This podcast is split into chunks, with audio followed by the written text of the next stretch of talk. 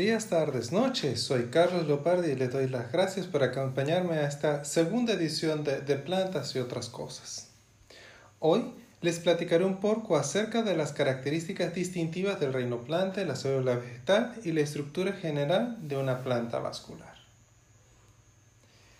La primera pregunta es, ¿y de dónde salieron las plantas, no?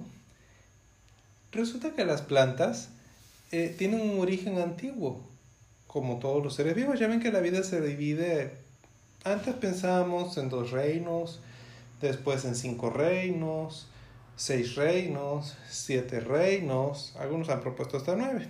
Pero actualmente la clasificación más aceptada es de siete reinos. Muchos de nosotros crecimos con una clasificación de cinco reinos que propone que la vida se divide en monera, protista, plante, fungi, animalia. Hoy por hoy se sabe que las bacterias, que antes eran monera, corresponden a los reinos Archaea y Eubacteria. Las plantas, plante, sigue siendo un reino único, al igual que Animalia. ¿Qué ocurrió? Que Protozoa se dividió en dos. Protozoa, como tal, o protista se dividió en dos. Protozoa y cromista. Y ahí donde viene la cosa. ¿De dónde salieron entonces todos estos reinos? Para decir qué es una planta y cuáles son sus características distintivas. Las plantas su ancestro común lo tenemos que remontarnos al ancestro común de, las, de la célula eucariota. La teoría de endosimbiosis planteada por Margulis sugiere que la célula eucariota es el producto de la interacción de una eubacteria y una arqueobacteria que juntas se unieron y dieron origen al primer eucariota amitocondriado ¿Qué se le llama el ancestro común de todas las células eucariotas, que en este proceso se generó el núcleo, aunque aún hay muchas dudas sobre de dónde salió el núcleo, y que aparte durante el proceso las unas de las 12 de los dos grupos involucrados dio origen a todo el citoesqueleto, que es lo que le permite a las células tener esta gran movilidad. Que posterior a esto, por proceso de endosimbiosis, se consumió, o sea, se consumió una mitocondria y esta se hizo una con quien la consumió. ¿Por qué se hizo una? Porque hubo una transferencia de genomas. La mitocondria donó parte de su genoma a su hospedero y viceversa. Y mutuo beneficio para ambos porque esta proteobacteria que, era la que se convirtió en la mitocondria le dio a la célula eucariota la posibilidad de disfrutar de altísimas cantidades de energía. Imagínense como una pequeña planta nuclear son las mitocondrias. Y eh, por su parte la célula proveyó a esta bacteria de un lugar seguro, confortable, con todo lo que necesitaba para crecer cómodamente. En un segundo momento, esta célula eucariota, que ahora tenía mucha más movilidad y potencia, precisamente por la presencia de la mitocondria, consume una cianobacteria. Esta cianobacteria, eh, en teoría iba a ser digerida, pero no lo fue. Pasó por el mismo proceso que la mitocondria.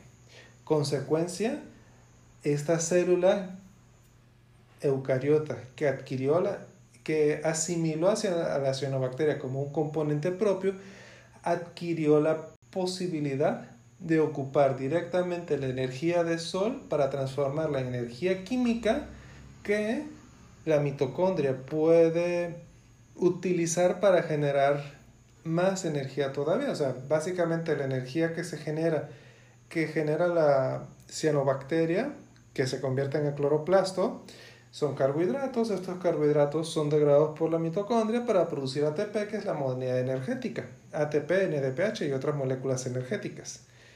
Y entonces cuando tenemos este sistema altamente complejo, surgen las plantas. ¿Por qué? Porque el reino plante es el producto de esta endosimbiosis primaria de una cianobacteria. Por eso es que el reino plante se distingue de todos los demás grupos en que tiene cloroplastos derivados de la endosimbiosis primaria, tiene clorofilas A y B, sus paredes celulares son de celulosa y no hay un retículo endoplasmático que esté cubriendo el cloroplasto. Acuérdense que las células eucariotas tienen retículo endoplasmático liso, rugoso.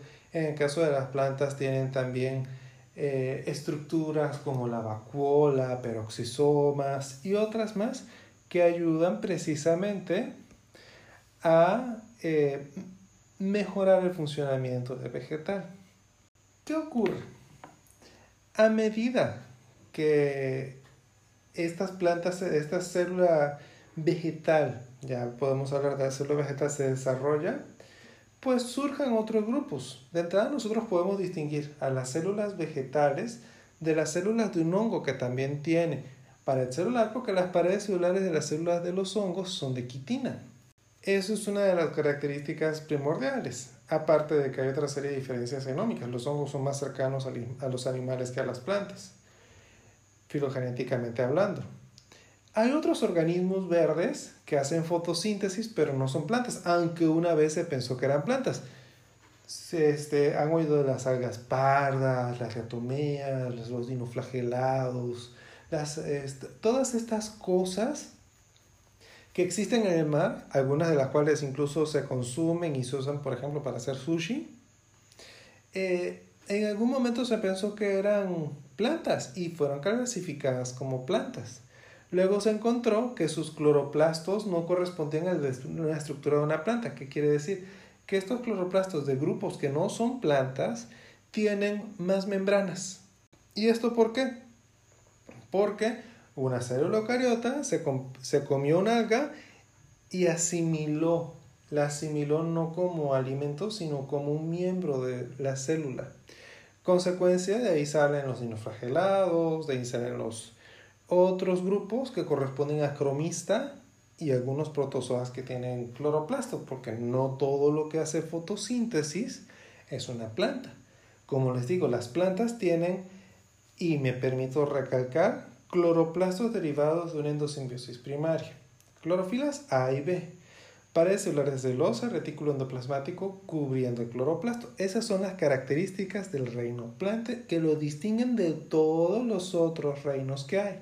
Y entonces ustedes me dirán, ¿y entonces qué es lo que está en el reino plante? Algas verdes, algas rojas, un grupo muy chiquitito de algas también llamadas glaucofitas.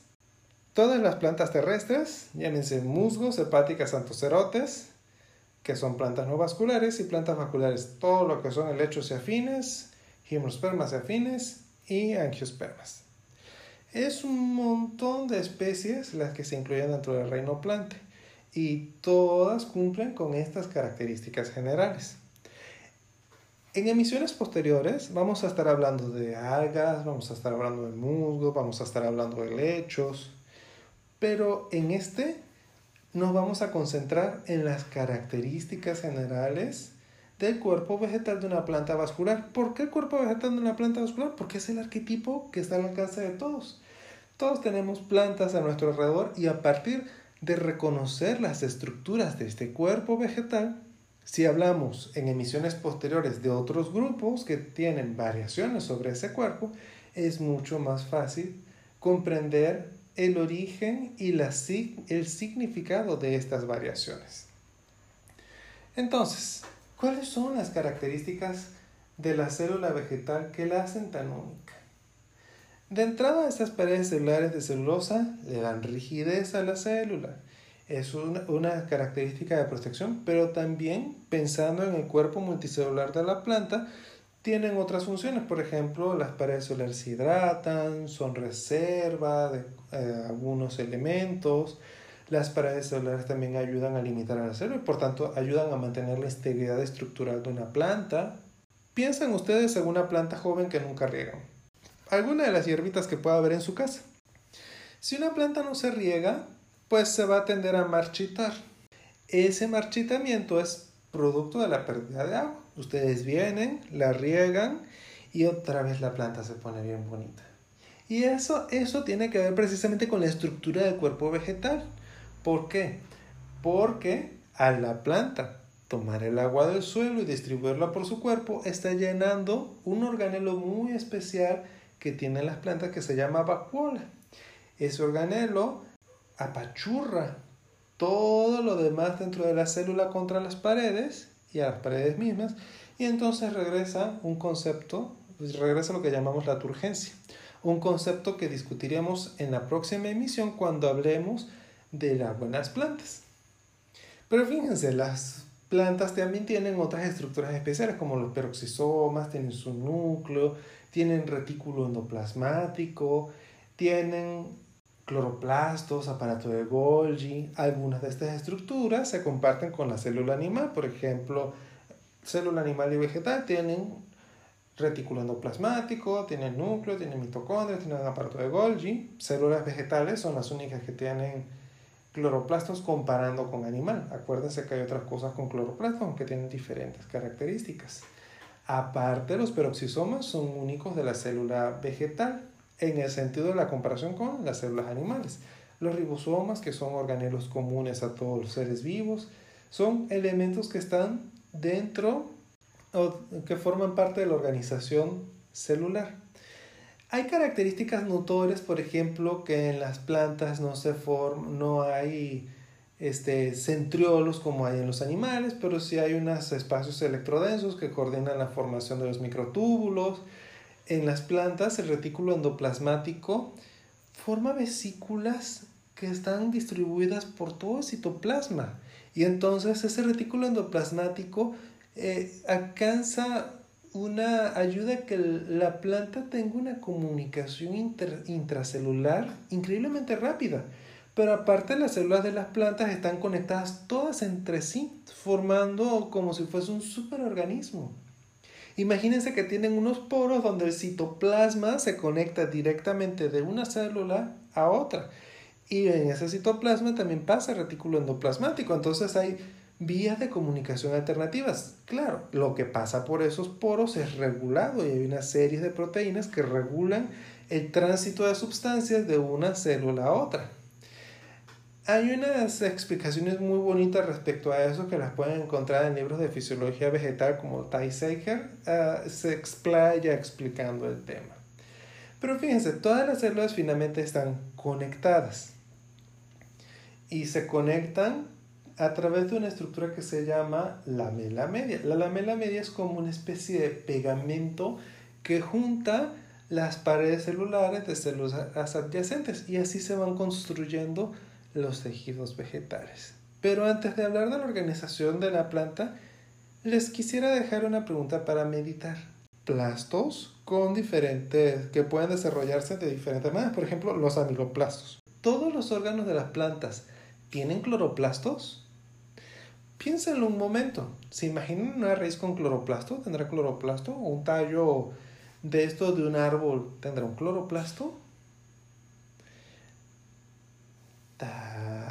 No sé si lo habían pensado o no, pero observen un momento y se van a dar cuenta que hay partes de la planta que son verdes y otras que no lo son.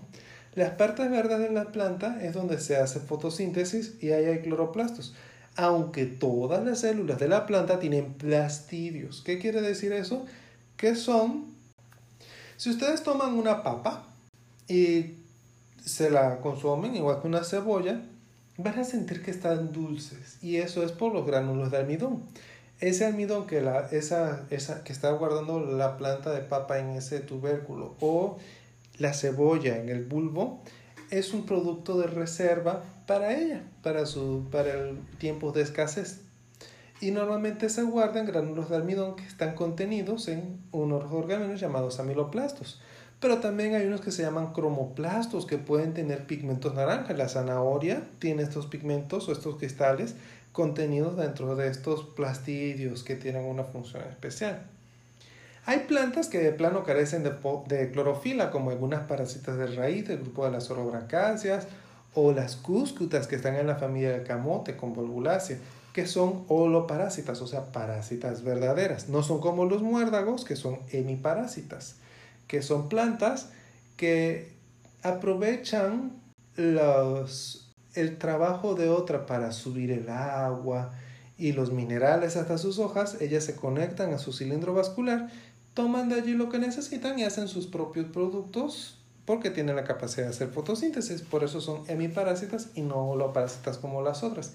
Y las holoparásitas de plano no hacen fotosíntesis, se conectan directamente al floema, que es el tejido por el, por el cual van los fotoasimilados, o sea, todos los carbohidratos y otros compuestos de alto peso molecular ricos en energía que produce la planta para distribuirlos por todo su cuerpo.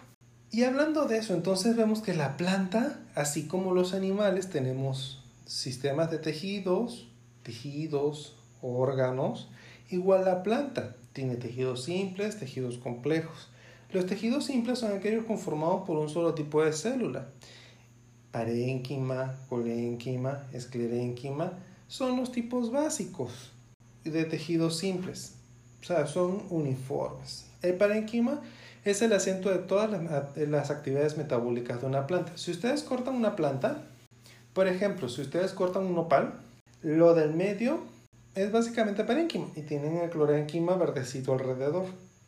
Esa parénquima que está en el medio no solamente es el asiento principal de las actividades metabólicas de la planta, sino que aparte es un hidroparénquima, en ese caso particular del nopal, o sea, está almacenando agua, también por eso son babositos.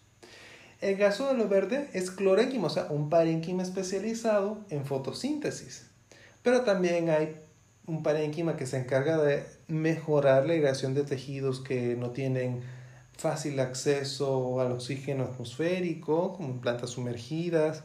Hay parénquima de reserva, o sea, que se encarga de guardar cosas. Hay muchos tipos de parénquima. El colénquima es un tejido de soporte. Es un tejido de soporte específico para órganos jóvenes. ¿Y por qué? Porque es un tejido que le permite a la planta moldear el órgano. Es un tejido, por eso dicen que es plástico, como la plastilina, se le puede dar forma. A diferencia de la esclerénquima, que ese es un tejido rígido, es un tejido elástico, más no plástico. O sea, elástico se puede estirar como una liga, pero tiene un límite de deformación igual que una liga. Aparte, es un tejido que da soporte estructural. Eso es lo que hace al esclerénquima un tejido de soporte y está conformado por células muertas que tienen paredes muy engrosadas. Entonces el acomodo del parénquima, colénquima y el esclerénquima es parte de lo que genera estos sistemas de tejidos que aparte los unimos con células que tienen diferentes funciones.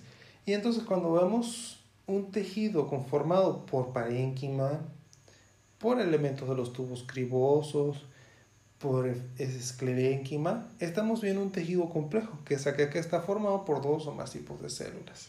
Por ejemplo, los haces vasculares o el sistema vascular está conformado por células de floema, célula de gilema, o todos los conjuntos celulares relacionados con el floema, todos los conjuntos celulares relacionados con el gilema, embebidos normalmente o rodeados por fibras para protegerlos. Y entonces ustedes ven que el gilema, por ejemplo, son conductos de células que los llaman elementos de los vasos, todos conectados, como si fuesen una hilera de popotes todos juntos, rodeados de parénquima. Y en el caso del floema vemos unas células largas, vivas, el gilema está muerto, el floema está vivo, largas, vivas, anucleadas, conectadas con otras células, que son lo que llaman las células acompañantes, que son los que controlan el movimiento de sustancias por el floema. En emisiones posteriores vamos a hablar del movimiento de sustancias en la planta. Vamos a dedicar una emisión precisamente al agua en la planta y que tiene que ver con el movimiento de sustancias por el gilema. Y vamos a dedicar otra emisión al movimiento de fotosintatos en la planta, o sea, todo lo que se mueve por el floema. Estos sistemas de tejidos terminan dando origen a, o estos tejidos simples y complejos terminan dando origen a los sistemas de tejidos. Llámense dérmico, vascular y fundamental. El fundamental es básicamente parénquima. El vascular tiene que ver con todo transporte, o sea, tejidos vasculares que se extienden desde la punta de la raíz hasta la punta de las hojas. Y el dérmico es todo este tejido que protege la planta y controla la transpiración. Lo que podríamos decir la piel de la planta. Esos son los tejidos que conforman al cuerpo vegetal y que dan origen también a los órganos vegetales, la raíz, el tallo y las hojas. Raíz, tallo y hojas es lo que todos los vegetales tienen como órganos constitutivos comunes. Ustedes pueden ver la planta que ustedes quieran en su jardín y prácticamente todas tienen la misma estructura general. Si son curiosos y se acercan a ver, sus raíces enterradas en el suelo, su tallo sobre el cual se acomodan las hojas. Van a notar que en donde las hojas se conectan con el tallo, en la parte superior suele haber unas, lo que llamamos las yemas, sean axilares y la yema apical en la parte superior. Mientras que las raíces tienen su yema también apical, su yema radicular, o sea, en el ápice de la raíz. Cada una de estas estructuras tiene los tejidos acomodados conforme a su función. Las raíces, por ejemplo, son unifaceras, o sea, una sola cara, cilíndricas, tienen una epidermis carente de cutícula, por donde pueden penetrar el agua y los minerales, un córtex que coadyuva esto, y tienen un sistema regulador que se llama endodermis, que es una capa de tejido impermeable con algunas células que controlan el paso hacia los tejidos vasculares que están en el centro. Esto se va hacia el tallo conectándose así con las hojas que están en el tallo.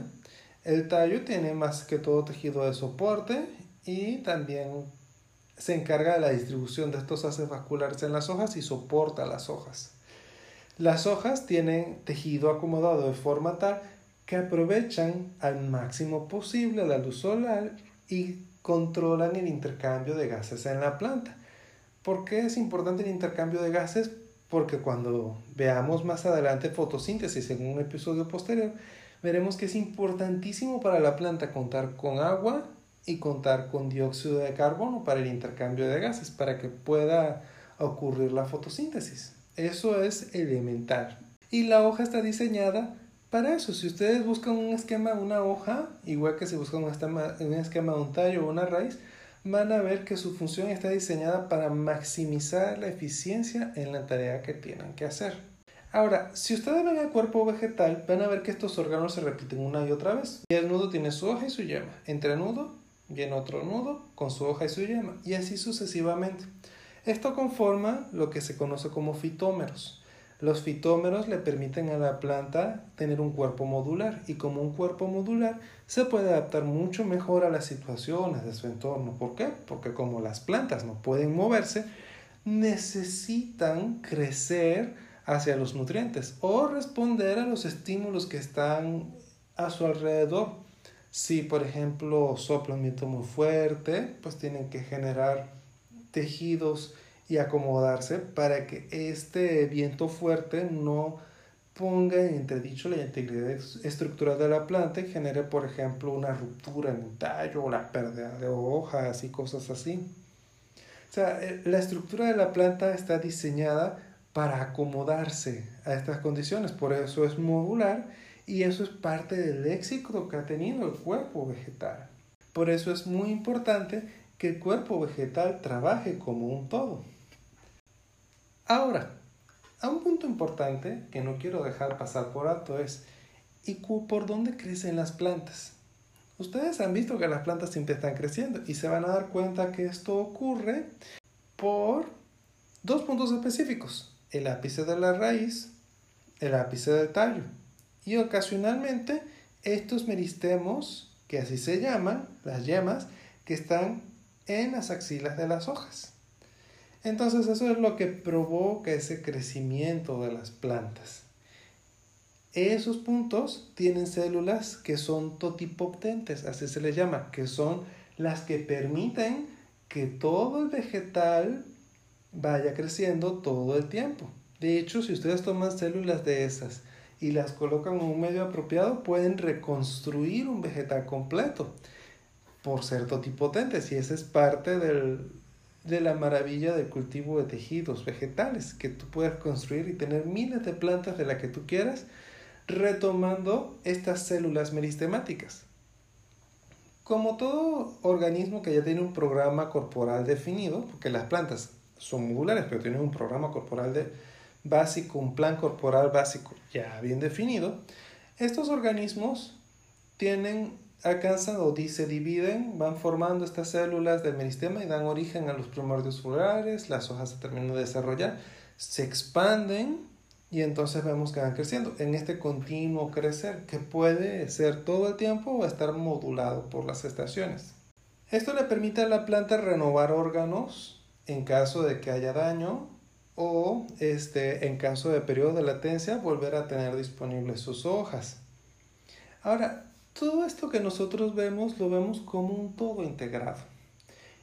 ¿Por qué? Porque una hoja no puede funcionar sin su tallo, una raíz moriría de hambre sin las hojas, pero pues las hojas solamente pueden pasarle alimentos a la raíz a través de los tejidos vasculares, particularmente del floema. Es que se mueve desde el órgano llamado hoja sus fotosintatos a la raíz. La raíz consume estos fotosintatos, pero a la vez capta agua y nutrientes que vía gilema son entregados a las hojas. Las hojas no podrían cumplir su función si no estuvieran pegadas en un tallo. ¿Por qué? Porque entonces no podrían acomodarse respecto al sol. Sí, las hojas se pueden acomodar. Muchas hojas, si ustedes se fijan en las plantas, tienen un engrosamiento justo en el lugar donde se conectan con el tallo. A eso se le llama pulvínulo.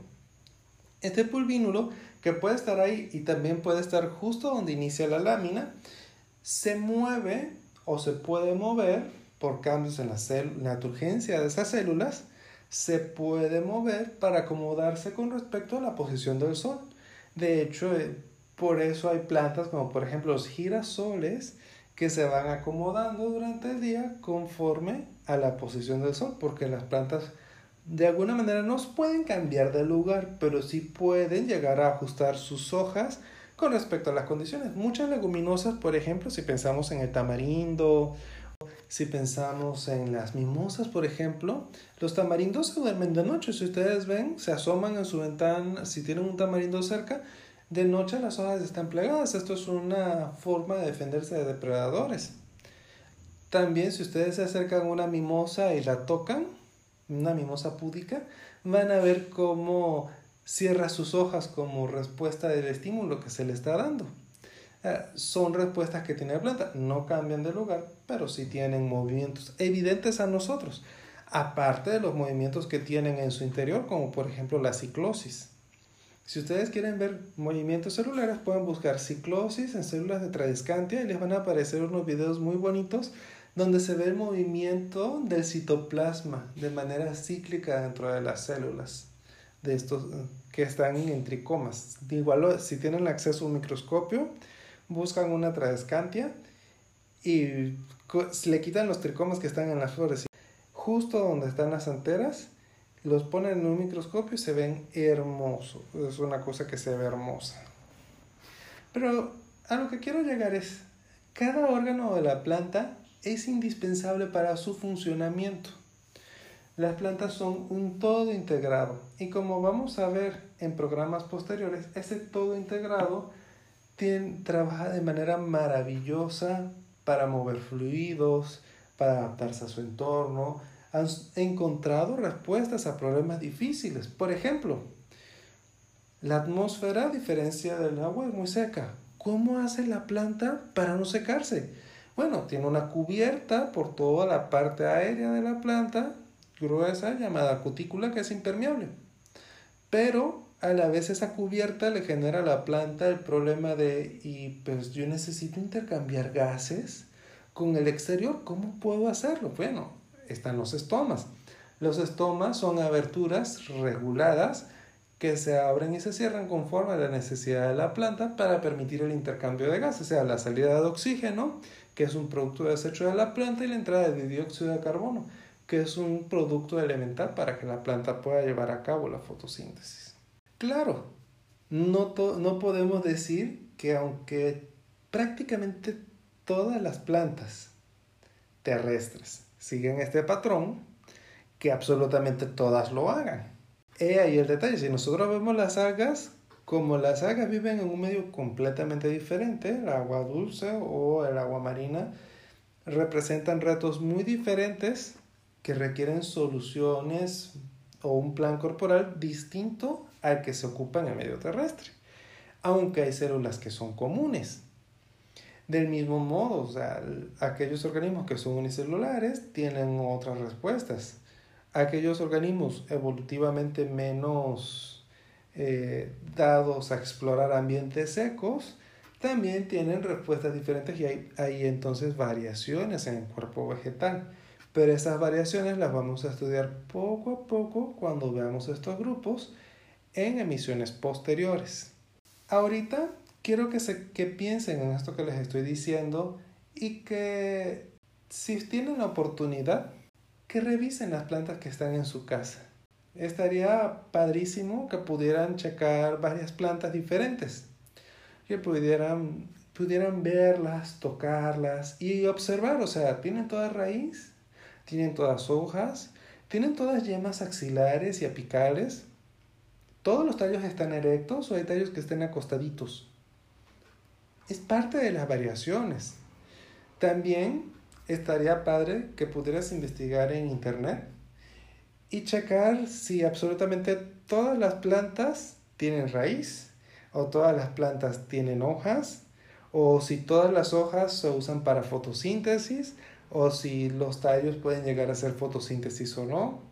Por supuesto, también estaría bien si pudieras averiguar si siempre las plantas crecen por meristemos o pueden, dadas las circunstancias, utilizar otras partes u otros tipos celulares para crecer o si pueden desarrollar meristemos en lugares atípicos, vamos a llamarlo así, si lo llegaran a necesitar estaría padre que viera si plantas sin tallo. Entre otras cosas, o sea, ese cuerpo vegetal tan estricto como te lo estoy planteando en este podcast, o más bien hay flexibilidad en el cuerpo vegetal conforme a las necesidades que está enfrentando el, el organismo. Es un asunto para meditar e investigar. Y si gustas, Puedes compartir tus hallazgos conmigo por esta plataforma o enviándome un mensaje a mi cuenta de Twitter, arroba leopardiverde. Me encantaría muchísimo oír de ti y ver qué fue lo que encontraste en estas actividades. Bueno, hasta aquí hemos llegado por hoy. En la próxima emisión hablaremos acerca del agua en las plantas y abordaremos cuestiones sobre cómo es posible que la planta pueda mover el agua desde el suelo hasta las hojas, aun cuando las hojas estén a más de 100 metros de altura. Es parte de lo que abordaremos en la próxima emisión. Espero poder platicar nuevamente con ustedes. Soy Carlos Leopardi y esto fue De Plantas y otras cosas. Muchas gracias por acompañarme y hasta la próxima emisión.